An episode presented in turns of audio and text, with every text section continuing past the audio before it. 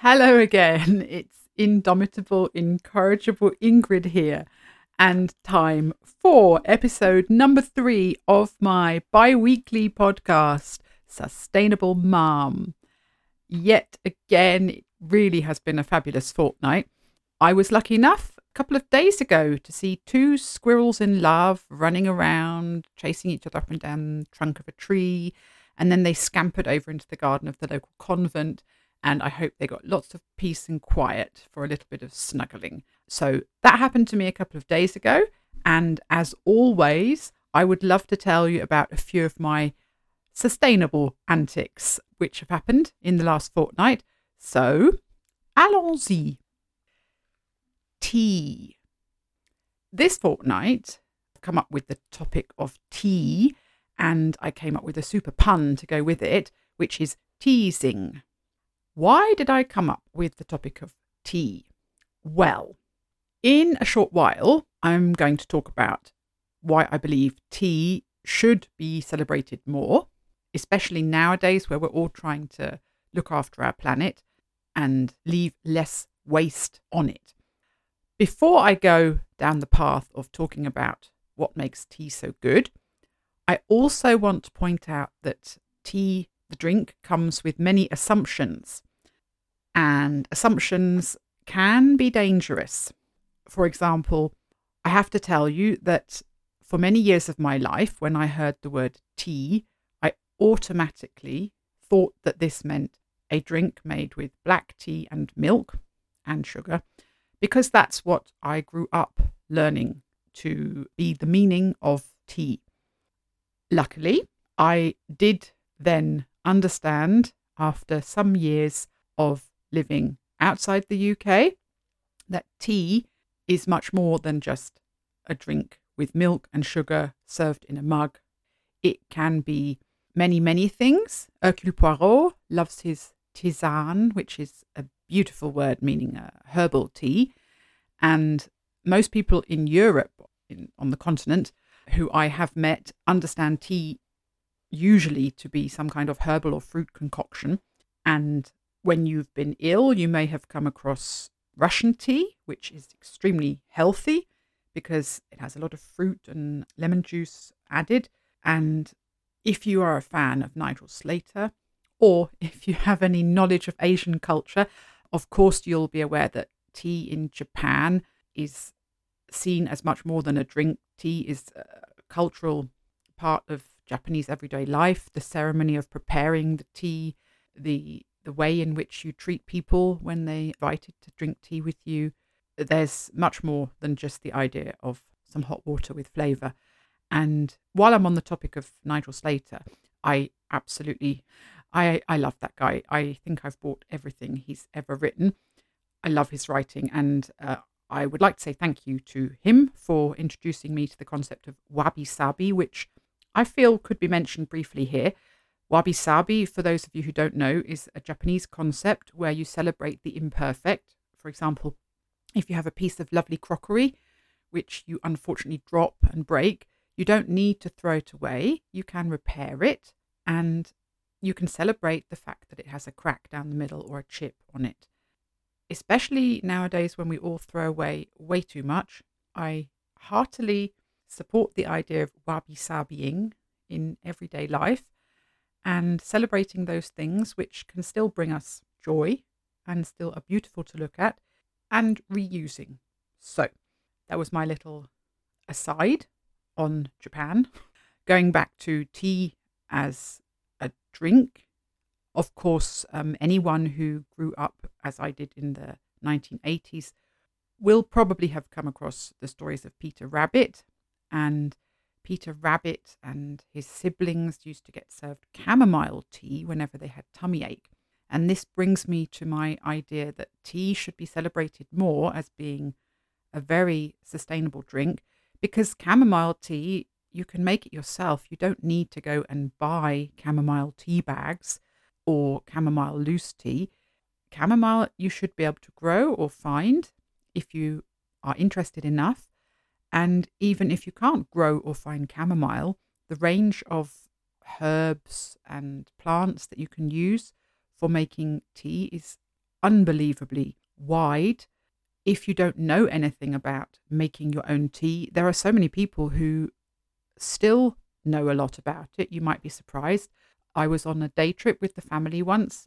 We went to see some show gardens and they had sort of teepee set up at the, at the beginning with quite a hexa, uh, a herbal witch standing there. Lovely lady. She showed us on the spot how you can make different teas just by picking a few plants that you see lying around, growing by paths, growing wild. And you can make uh, very good teas for helping you when you have aches and pains. And she was a, a proponent of lady's mantle, by the way, which is a lovely plant. We have lady's mantle growing wild in the garden, and you can find lady's mantle on many, many roadsides. Uh, try and avoid roads with a lot of traffic because, of course, the traffic fumes wouldn't make the plant particularly pleasant to taste. You can, of course, wash it, but it's better if you can find some lady's mantle or other plants which are not right next to a roadside which has juggernauts and HGVs thundering down it. So the herbal witch uh, at the show gardens, she was great. And then this year, I have to tell you as well, we were away on holiday. I think I mentioned that. And we were abroad, and there was the situation that Gherkin had very bad tummy ache. And of course, we didn't have anything with us at the time. We were at, uh, staying at basic accommodation, and there was no chance to get anywhere to find some medication for her tummy ache. She was really in pain. One of the local ladies, um, after spying the distress on her face, asked us what was wrong, and I managed to convey in my very pidgin Spanish that Gherkin had this really, really bad tummy ache, and I wanted to help her, and I didn't know how. And the lady who was busy in the kitchen at the time uh, went away with her colleagues, and five minutes later, they brought us this cup of tea that they'd produced from some plants that were just a few meters away from the kitchen area. And it helped her tummy ache. It helped Gherkin's tummy ache. And tea is amazing. Tea really is amazing. You can make it yourself and it can do so much. And I hope, I hope, hope, hope that tea is going to be celebrated more because we really, really need to think about what we're throwing away. The other drinks that people like to drink every day, think about it. People love to drink coffee and people love to drink soft drinks and smoothies and fruit juices. And nowadays, it seems to be the norm that you don't always prepare your coffee at home. You often drink coffee while you're doing something, you're running around doing your errands, or you're on your way to work. And so many people buy coffees or they go to uh, a takeaway coffee bar and get given a coffee in some kind of transportable beaker. Of course, people are taking more care not to use plastic and putting coffee drinks into paper paper cups. But why do you even need to go and get yourself a drink from one of these high street places? You could make yourself a tea. You could make a tea at home and you could put it into a reusable container that you can take with you. And you'd have much more variation and it would be far cheaper and you wouldn't be joining in with producing a lot of packaging. The other drinks that come to mind, as I said, uh, smoothies. I mean, of course, I drink smoothies, I love them, but they all come in these little bottles. It doesn't really matter how much you've recycled the plastic. You're producing a bottle, and the person will drink the smoothie, and it takes them a few seconds, and then the bottle is waste. The same goes for, for other soft drinks and, of course, water. And tea, yes, it's possible to, to buy tea. Of course it is. But how many people really do that? Tea's the kind of thing you make yourself. And you, you can do your little bit for the planet. You can make your own tea. You can forage and get some plants and herbs and make your own tea, or you can go down the route of purchasing tea because there are so many producers now who really watch how they make their tea bags and there are no nasty things anymore like metal staples holding your string to your tea bag. You get packaging made of cellulose and you get loose tea. And that's also something where you can prepare that at home and take it with you. And even if you like black tea, you don't have to feel bad because I like black tea And I learned quite a long time ago that the black tea bags that I buy, which are very strong, I grew up in the UK. When you drink tea, you buy tea bags which have a lot of pack a lot of punch. And the tea bags I use, you'd only need to dip them in the water for maybe three or four seconds, and you've already got enough of the tea flavour in there. So, what I do now is I fish them out. I use every tea bag twice. I pour the boiling water on, leave it in for a few seconds to steep, fish it out, put it onto a nice china saucer, and then it can get used again, usually the next morning. And I feel like I'm doing my little bit to reduce waste. I do want to say at this point if anyone, any of my friends ever listens to this and thinks, uh huh, she served me a reused tea bag. No, I didn't. Whenever a guest comes to my house, I do not give them a pre used tea bag. I always give my guests fresh ones. So I just wanted to point that out. That's very important for me to say. And the tea issue, I've said quite a bit now on how I feel about tea and how I hope we can celebrate the drink more because it is a drink which can be enjoyed anywhere, anytime, and can be very, very good for you, depending on what you put in your tea.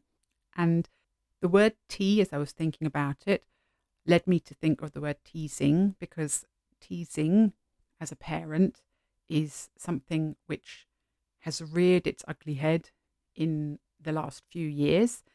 I know this is a really dodgy segue between two topics, but somehow I felt it fit this time. Teasing, yeah, it's um I have two children and of course there were times when they were teased mercilessly, I have to say, in some cases, um, when they were younger. And it's something that happened to me in my childhood, and I'm sure that the majority of people living on our planet have experienced some kind of teasing. And that doesn't mean that we should dismiss it because everybody goes through it. I think we need to say that teasing is not something that we have to carry on doing. It's something that can affect children deeply and it can affect adults. I was teased many years ago at school, and I have to say, not just by other children, but also by teachers, which now upsets me a great deal when I think back because teachers are responsible adults who should never tease children. And I've never forgotten it, by the way, Mr. Robinson. There you go. Mr. Robinson, you were very cruel to me, and I hope that I learned from the experience of being teased by my geography teacher. So, why am I talking about it now as an adult? Because teasing can also happen to adults. I experienced it a few years ago because I left one culture and moved to another. And that meant that I felt very unsure of myself at the beginning. I was uncertain, I was nervous, and I was easy prey for people who like teasing. And how did people tease me? well, once you're a parent, there are many aspects of life where you can be teased. Child rearing is one of them. I have two children, and when they were younger, I decided that I really want to bring them up a certain way. And a couple of the things that were very important to me were their attitude to food and their physical health. So, the physical aspect of having children for me as a parent means that you want your children to grow up being able to use their bodies and being physically active and not just sitting and leading a sedentary lifestyle because childhood is some time where we have the opportunity to train our bodies to actually be used in the correct manner and train our muscles and hopefully produce a strong body that will see you through the rest of your life. I thought this was important and I encouraged my children to be very physically active. I, I, didn't need to encourage a lot in the case of Big Boy. He was unbelievably active right from the age of, of seven or eight months. But anyway, the two of them were um, very, very keen on climbing trees and climbing walls and climbing anything in the local area. And I got teased terribly by other mothers for the way I would stand there and watch the children climbing. And I was looked at, I was spoken to. What do you think you're doing? What kind of mother are you? And you're letting your children do something dangerous. What's wrong with you? They might hurt, they might they might fall, they might hurt themselves. I found this very difficult to, to deal with and I tried to answer that yes, I, I know this is something where they might fall over or they might fall down, but I know how well they can climb. I know that they're checking where they put their feet. I know they're checking where they put their hands before they grasp onto a branch. And I'm standing here and I trust them. This answer didn't go down so well. The response tended to be something along the lines of, yeah, but if your children are climbing, my children will see and they'll want to do it too, and I don't want them to. Yeah, that's something I couldn't help with and I can't help with now because if you don't wish to let your children try and learn to climb trees, then nothing I say is going to change your mind. But I wanted mine to learn. I also wanted them very badly to learn to enjoy their food and eat a wide range of food, wide variety. I wanted them to be the opposite of fussy eaters. And my opinion was always when they were younger, yeah, cook a meal and they should eat it. If they don't like it, you deal with the situation. It's important, I felt, to give the children the chance to try the same food many times because sometimes it takes them a long time to become accustomed to the taste or the texture of something. So don't give up after trying it twice. And what else did I try to do? I tried to encourage them to understand that food is something to be valued. And therefore, when I cook something, it needs to be eaten up. It shouldn't be thrown away. We shouldn't waste anything. And yeah, that's how I dealt with the issue of food, which of course is very unpopular nowadays. And I have lost count of the number of times that I've been a guest in someone else's house and I've seen how they deal with food as a family issue. Children are allowed to say, I don't want that. I don't feel like that. Please give me something else. And the parents jump and produce something else immediately. Children are allowed to say, I don't like that, even if they haven't tried it. Children are allowed to say, I tried that and I didn't like it, and then it will never be cooked or prepared again. Yeah, I I can't I can't be doing with that. To me, food is something that most of us have forgotten is not how do you say this? Not to be expected. We don't have to work physically to get our food in most cases nowadays but we should be really, really happy that it's there and available and we're not starving. And having the feeling of going to bed where there's nothing in your stomach and your stomach is making noises and hurting and you are hungry, that's a feeling that most people don't have to live with regularly. And I believe that we should all be grateful for the food we have and we should encourage our children to be grateful and appreciate it and yes, no child is ever going to like everything you put on the table. And in our family, there are certain certain dishes which are family gags where we just need to mention the word and the whole family cracks up laughing because we know that I cooked it, I cooked it many times, nobody ever liked it. Fish pie, I have to say at this stage, and chestnuts, I have to say, and I'm not going to tell you the other things that people in my family don't like. That's private. Uh, but we try to eat a wide variety of food. We try to enjoy it and we try to be grateful for it. And my feeling as a mother is to use your instinct. Yeah, if you feel that what you're doing is good for your children, it probably is. You don't need to listen to other people. If you also feel that you want to drink tea and milk and you never want to drink any herbal tea in your life, fair enough. Enjoy it. Drink your tea, drink your herbal tea, drink your coffee. but whatever is your thing, enjoy it. Be grateful for it. And don't jump on the bandwagon and try and follow everyone else because what other people want is never what you want. Not really, not deep down. And the other thing that needs to be said again is that teasing can happen to anyone of any age. Teasing with love is a completely different issue. And the words fish pie are said with love in this household. And I know that they're not meant to hurt me. they're meant as a joke and they're said with love and with the right tone of voice and the right attitude. Teasing with love is fine, but if you tease someone and there's no love there, that's bullying. And bullying is not fine. And bullying deserves to go away. I don't want to end this fortnight's podcast by being on the topic of bullying.